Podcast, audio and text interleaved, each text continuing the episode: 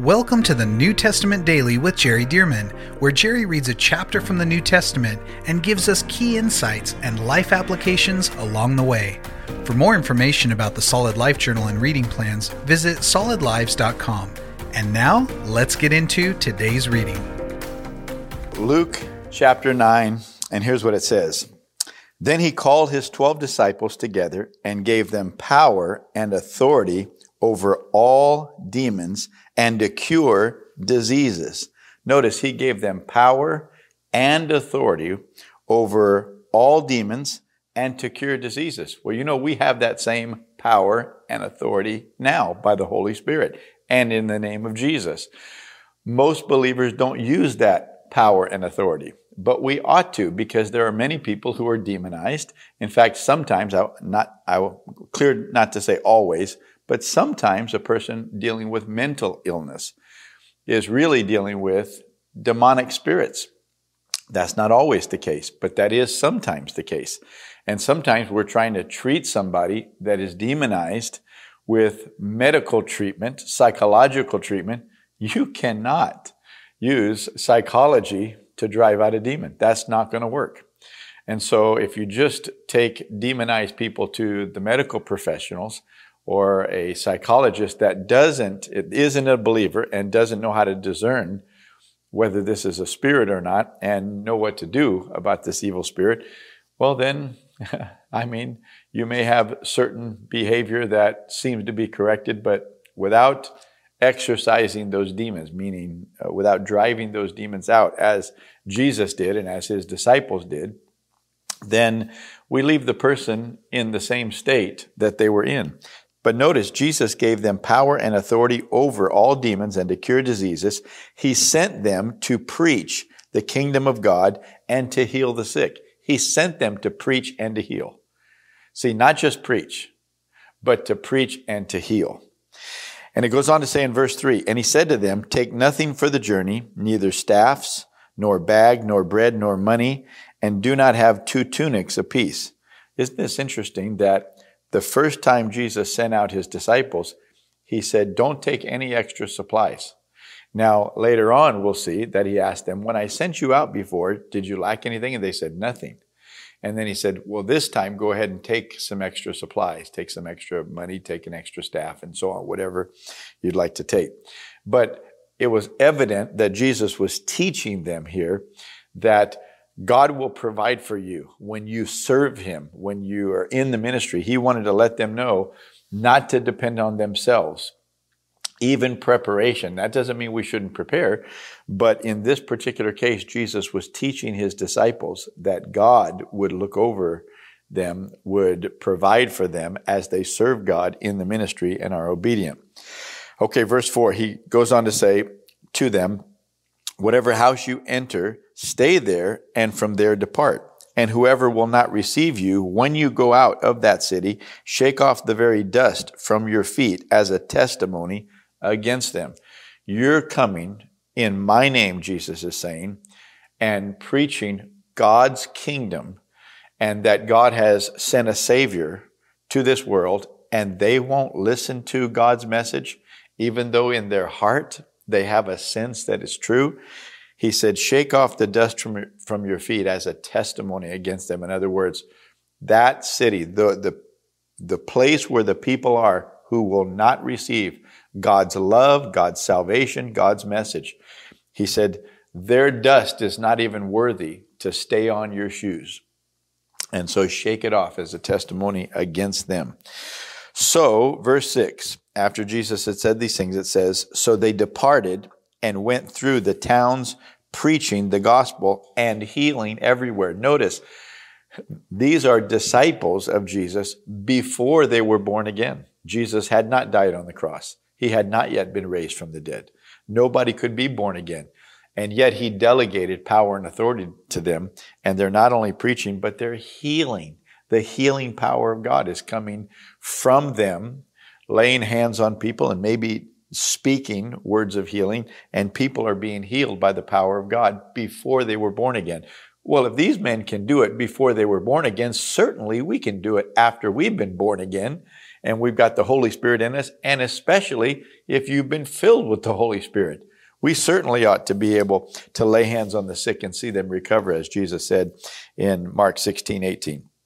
Verse 7 Now Herod the Tetrarch heard of all that was done by him, and he was perplexed, because it was said by some that John had risen from the dead, talking about John the Baptist, who was Jesus' cousin, whom Herod had beheaded. And so it goes on to say, uh, some people were saying that Jesus, because of the miracles, was John risen from the dead. And by some that Elijah had appeared, and by others that one of the old prophets had risen again. So you can see uh, some of the theories that people were speculating about and spreading rumors about, trying to explain the power on Jesus' life and who he must be uh, if this is happening. Verse 9 Herod said, John I have beheaded, but who is this of whom I hear such things? So he sought to see him. And the apostles, when they had returned, told him, told Jesus, all that they had done. Then he took them and went aside privately into a deserted place belonging to the city called Bethsaida. But when the multitudes knew, excuse me, but when the multitudes knew it, they followed him, and he received them and spoke to them about the kingdom of God and healed those who had need of healing. When the day uh, began to wear away, the twelve came and said to him, Send the multitude away that they may go into the surrounding towns and country and lodge and get provisions, for we are in a deserted place here. So the 12 disciples are coming and saying, Lord, you got thousands of people here. Send them away because they're hungry and they need something to eat. They need to find a place to stay the night because they've come out to your service, you know, to your ministry to hear you teach. But they've been with us several days. Send them away to get lodging and to get food. Verse 13.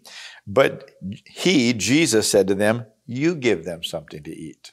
now they're looking at thousands of people. And they said, We have no more than five loaves and two fish, unless we go and buy food for all these people.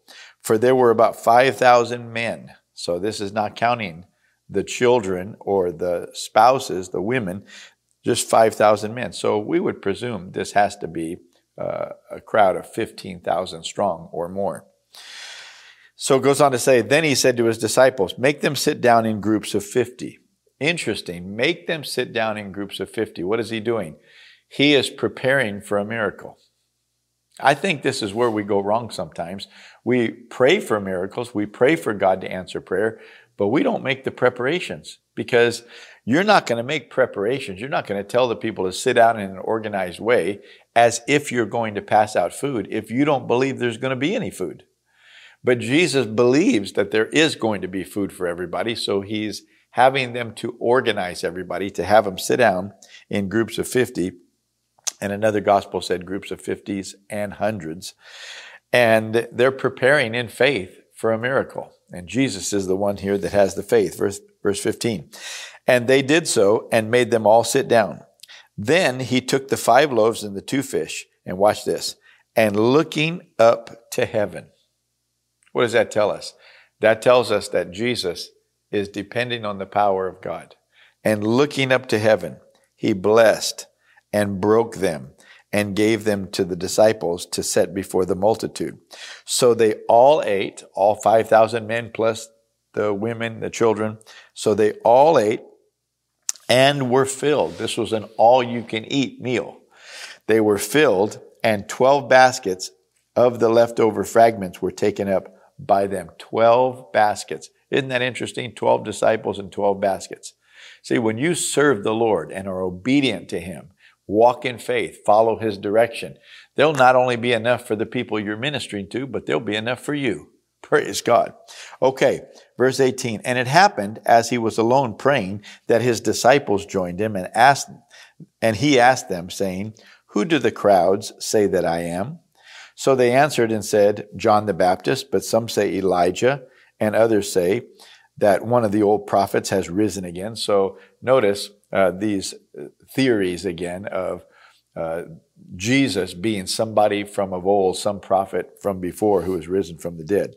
Verse 20, he said to them, But who do you say that I am? Peter answered and said, The Christ of God. Uh, Matthew 16 uh, records it as Peter saying, You are the Christ, the Son of the living God. And Peter uh, said, The Christ of God. Christ means Messiah. Literally, it means anointed one. Messiah is the Old Testament word. Christ is the New Testament word. But when you translate those words into English, it's literally the anointed one. So you are the anointed one, talking about the Messiah. You are the anointed one of God. And he strictly warned and commanded them to tell this to no one, saying, The Son of Man must suffer many things and be rejected by the elders and chief priests and scribes and be killed and be raised the third day. Now, why would Jesus tell them not to tell anybody? Doesn't he want everybody to know that he is the Messiah, that he is the Son of God? Well, he does want people to know. But notice it says, uh, he strictly warned them, warned and commanded them to tell this to no one, saying, the Son of Man must suffer many things. In other words, if if and when people find out, Jewish people, these were Jewish people they were ministering to, find out that he's the Messiah, well, they know the scriptures. The Messiah is actually, actually going to bring uh, peace and a government leadership to the Jewish people to save them. And he knew that they wouldn't understand that the Messiah was actually going to come twice. The first time he was going to come, yes, to heal and to preach, but to die to suffer. It's the second coming where he's going to fulfill the other prophecies about uh, setting up the government and wiping out all of the opposing governments on earth. And he will rule for a thousand years in the thousand year millennial reign. See, the Jews would have known those scriptures. So if they hear and believe that he's the Messiah, they're ready to make him the king. They're ready to set up the government. And so notice he strictly commanded and warned them to tell no one, saying the Son of Man must suffer many things. See, they wouldn't want him to suffer because he's the Messiah. But Jesus knew, no, I need to suffer right now. And uh, they would misunderstand my coming here. So it says, the Son of Man must suffer, he said, many, uh, the Son of Man must suffer many things and be rejected by the elders and chief priests and scribes and be killed and be raised the third day. That's the part that's in the Old Testament, it's in the prophecies. For example, Isaiah 53, uh, verse 5 He was wounded for our transgressions, He was bruised for our iniquities, the chastisement for our peace was upon Him, and by His stripes we are healed. They did not understand the Messiah was going to fulfill that prophecy. They thought it must be about somebody else. Verse 23 Then He said to them all, If anyone desires to come after me, let him deny himself and take up his cross daily and follow me. So Jesus just finished explaining that he's going to die, he's going to be killed, he's going to be crucified, really. And then he says, if anyone wants to come after me, any of you want to follow me, then you're going to have to deny yourself. You can't just live a cushy life and go after, if we could say it in our language today, the American dream, just to, you know, live on easy street. No, he said, I'm coming here to sacrifice and to give of myself, even my very life, to save people. You want to come after me? You want to be a part of my ministry and my kingdom? You're going to have to deny yourself as well. Take up your cross, and you're going to have to take it up every day. That doesn't mean we're going to be crucified literally, and certainly not every day. But in other words, every day your flesh will want to do what you want to do will want to take care of number one, take care of yourself.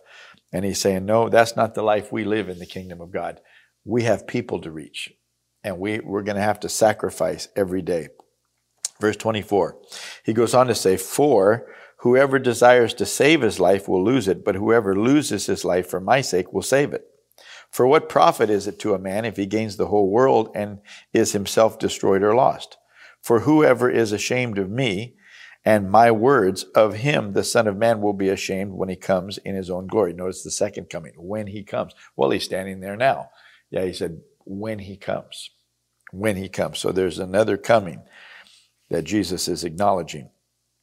He said, If anyone's ashamed of me and my words, of him the Son of Man will be ashamed when he comes in his own glory and in his Father's and of the holy angels. But I tell you truly, there are some standing here who shall not taste death till they see the kingdom of God. So notice, there's some standing here. He's talking to his disciples, and he said, Some of you are not going to taste death until you see, notice, until you see, until they see the kingdom of God. Well, what is that all about? Well, we're going to find out right now.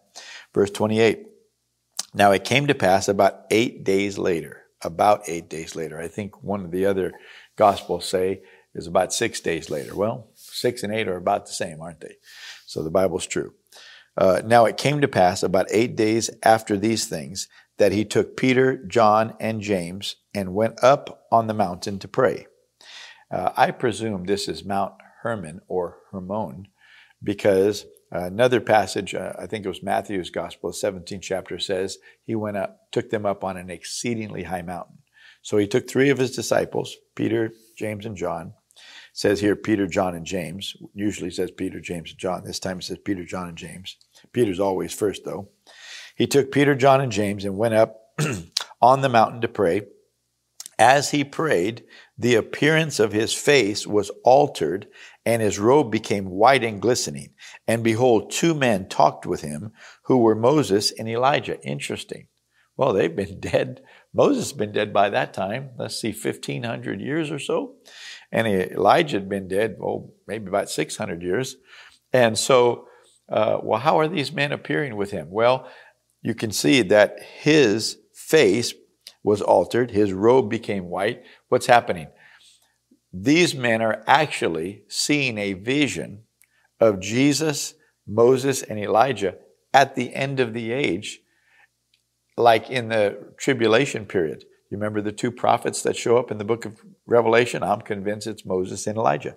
And they were talking about the end times. They were having a conversation here about the end times.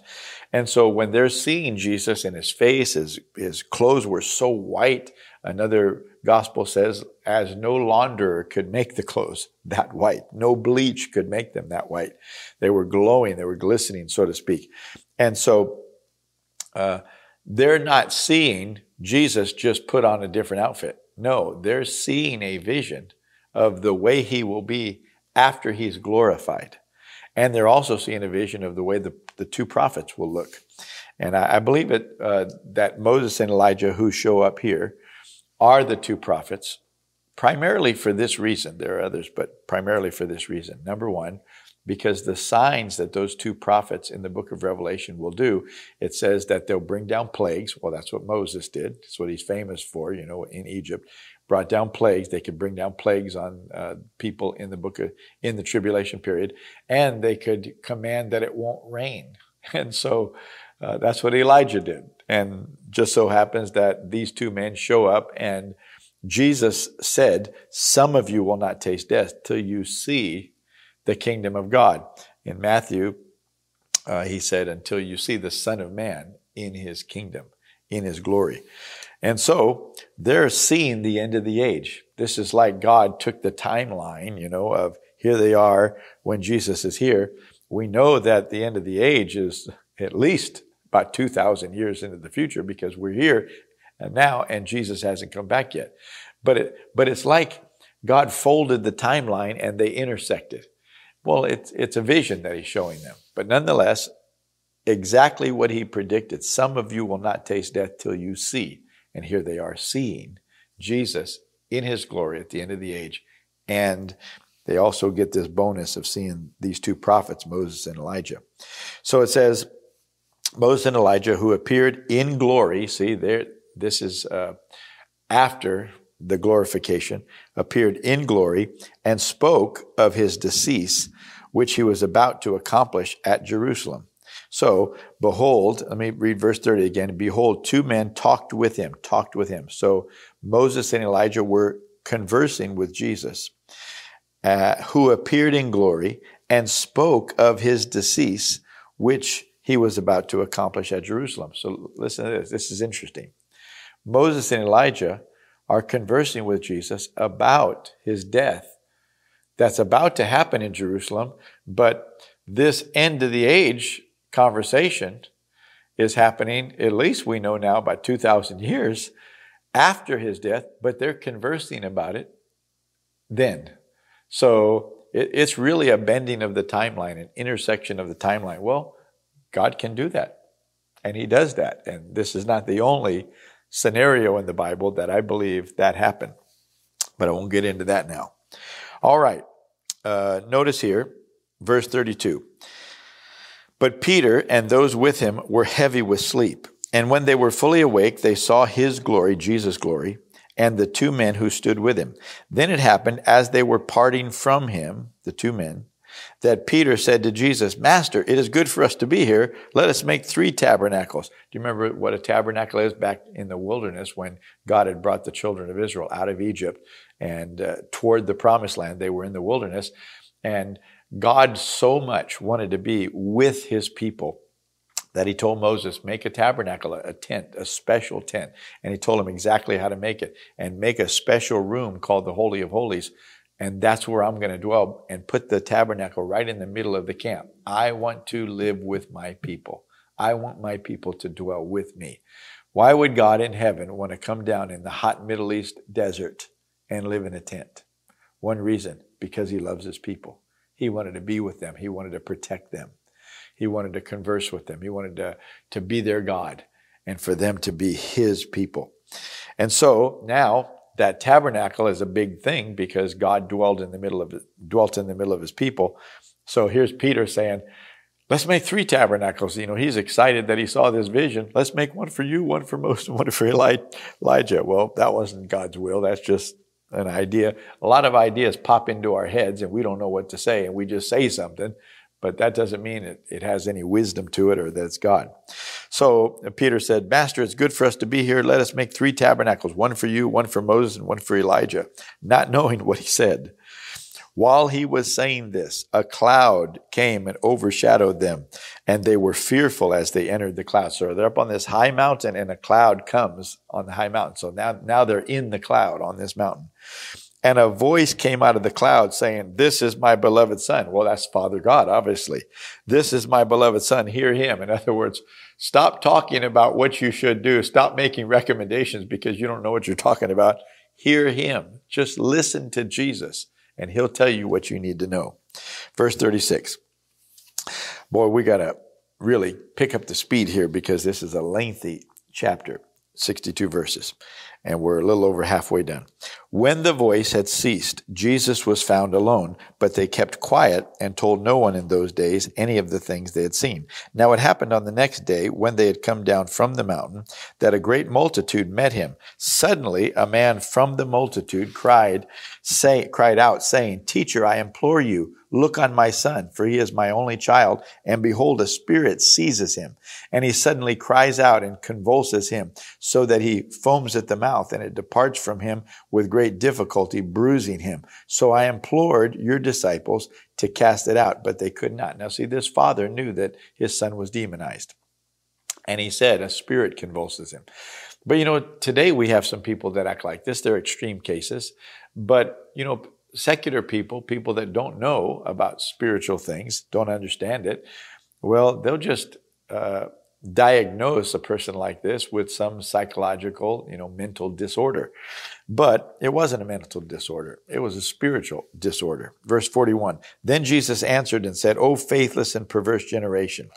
Why is he saying that? Because in verse 40, the father said, I implored your disciples to cast it out, but they could not. In other words, they tried, but they couldn't cast it out. And Jesus answered, O faithless and perverse generation, how long shall I be with you? How long shall I bear with you? Bring your son here. In other words, he didn't say, well, sometimes prayers work, sometimes they don't. Sometimes God answers, sometimes he doesn't.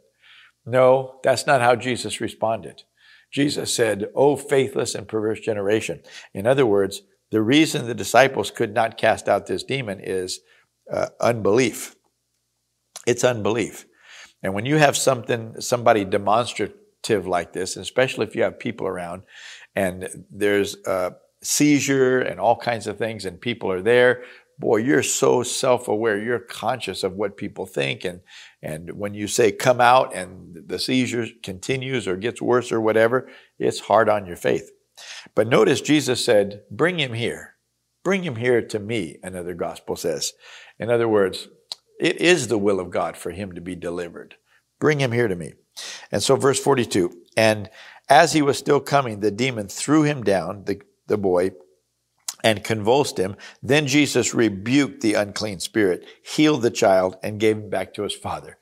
It was the will of God. Now watch this. And they were all amazed at the majesty of God. But while everyone marveled at all the things which Jesus did, he said to his disciples, Let these words sink down into your ears, for the Son of Man is about to be betrayed into the hands of men. But they didn't understand. Now, in another gospel, it says the disciples came to him privately and said, Lord, why couldn't we cast him out? And the very first thing Jesus said is, Because of your unbelief because of your unbelief. And I already explained to you why that would be the case. And then he went on to say, however, these kind do not come out except by prayer and fasting.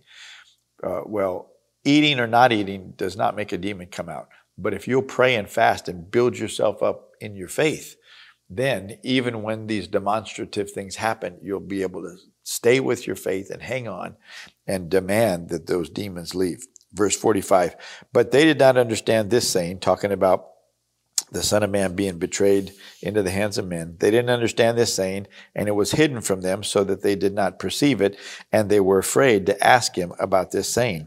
Then a dispute arose among them as to which of them would be the greatest. And Jesus perceived the thought of their heart, took a little child and set him in, set him by him, and said to them, Whoever receives this little child in my name receives me, and whoever receives me receives him who sent me.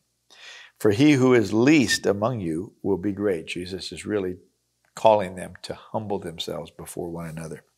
Verse 49 Now John answered and said, Master, we saw someone casting out demons in your name, and we forbade him. We, in other words, we prohibited him. We told him not to do it. We forbade him because he does not follow with us. But Jesus said, Do not forbid him, for he who is not against us is on our side. Now it came to pass when the time had come for him to be received up, in other words, to go back to heaven. Uh, we, we're coming to this season because Jesus died, was raised from the dead, and then it was just, uh, uh, oh, about a month later that Jesus ascended to heaven. So when it says, when it came the time for him to ascend back to heaven, to be received up, that he steadfastly set his face to go to Jerusalem and sent messengers before his face. As they went, they entered a village of the Samaritans to prepare for him. But they did not receive him because his face was uh, set for the journey to Jerusalem. Isn't that interesting?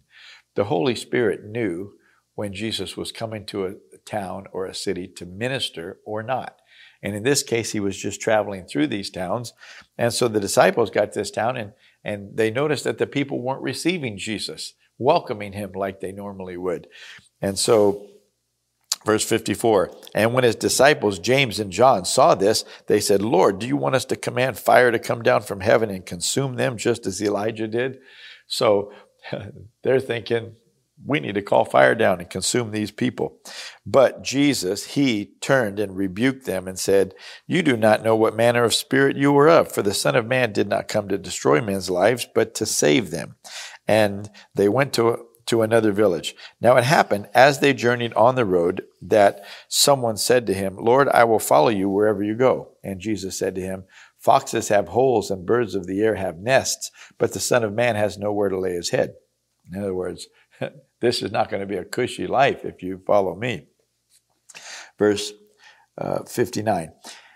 Then he said to another, Follow me. But he said, Lord, let me first go and bury my father. Jesus said to him, Let the dead bury their own dead, but you go and preach the kingdom of God. Now, when he says, Go bury my father, that doesn't mean that his father is already dead and just needs to be buried. I mean, that's possible, but this was language that would be used when a parent was elderly and they could die, you know, now in the next year, in the next two years or whatever.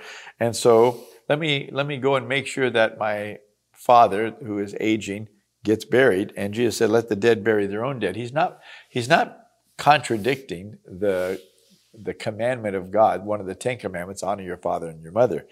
No, he's just saying you're always going to have a reason why you're not going to follow Jesus, and often it'll be something you can even look at a scripture and say, "Well, the Bible says to do this, so I, I can't do what Jesus is saying to do." And Jesus is saying, "Look." If I the Son of God, your Lord, am asking you to do something, I've already taken into account what the Bible says. It's His word. And so he's saying, let the dead bury their own dead. In other words, you can't just do what everybody thinks you ought to do. Now, of course, Jesus would have wanted him to be there when his father passed and to bury him and such.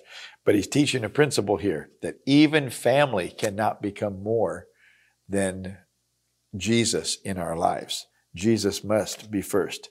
Let the dead bury their own dead, but you go and preach the kingdom of God. And another also said, Lord, I will follow you, but let me first go and bid them farewell who were at my house. I just want to go say bye to everybody. And Jesus said, No one having put his hand to the plow and looking back is fit for the kingdom of God. In other words, you have to be obedient when God says to be obedient. You have to learn just first time obedience, we say about raising children. First time obedience is so good for the children and it's so good for us as well. Well, that's chapter 9. I look forward to tomorrow. Chapter 10.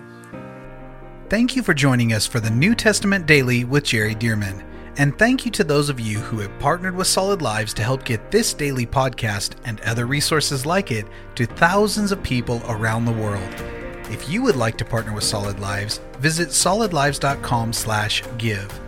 To find out more about the ministry of Solid Lives, how you can be a part of this church planting and disciple making movement, or for more great teachings and resources by Jerry, visit solidlives.com. We also want to invite you to check out Jerry's other podcast called The Jerry Dirmann Podcast. Here, Jerry shares with us at least weekly from God's Word, challenging us and equipping us to fulfill the amazing plan that God has for our lives. You can find links to this podcast as well as Jerry's YouTube channel online at solidlives.com. Thank you again so much for joining us, and we'll see you right here tomorrow as we jump into the New Testament Daily with Jerry Dirmann.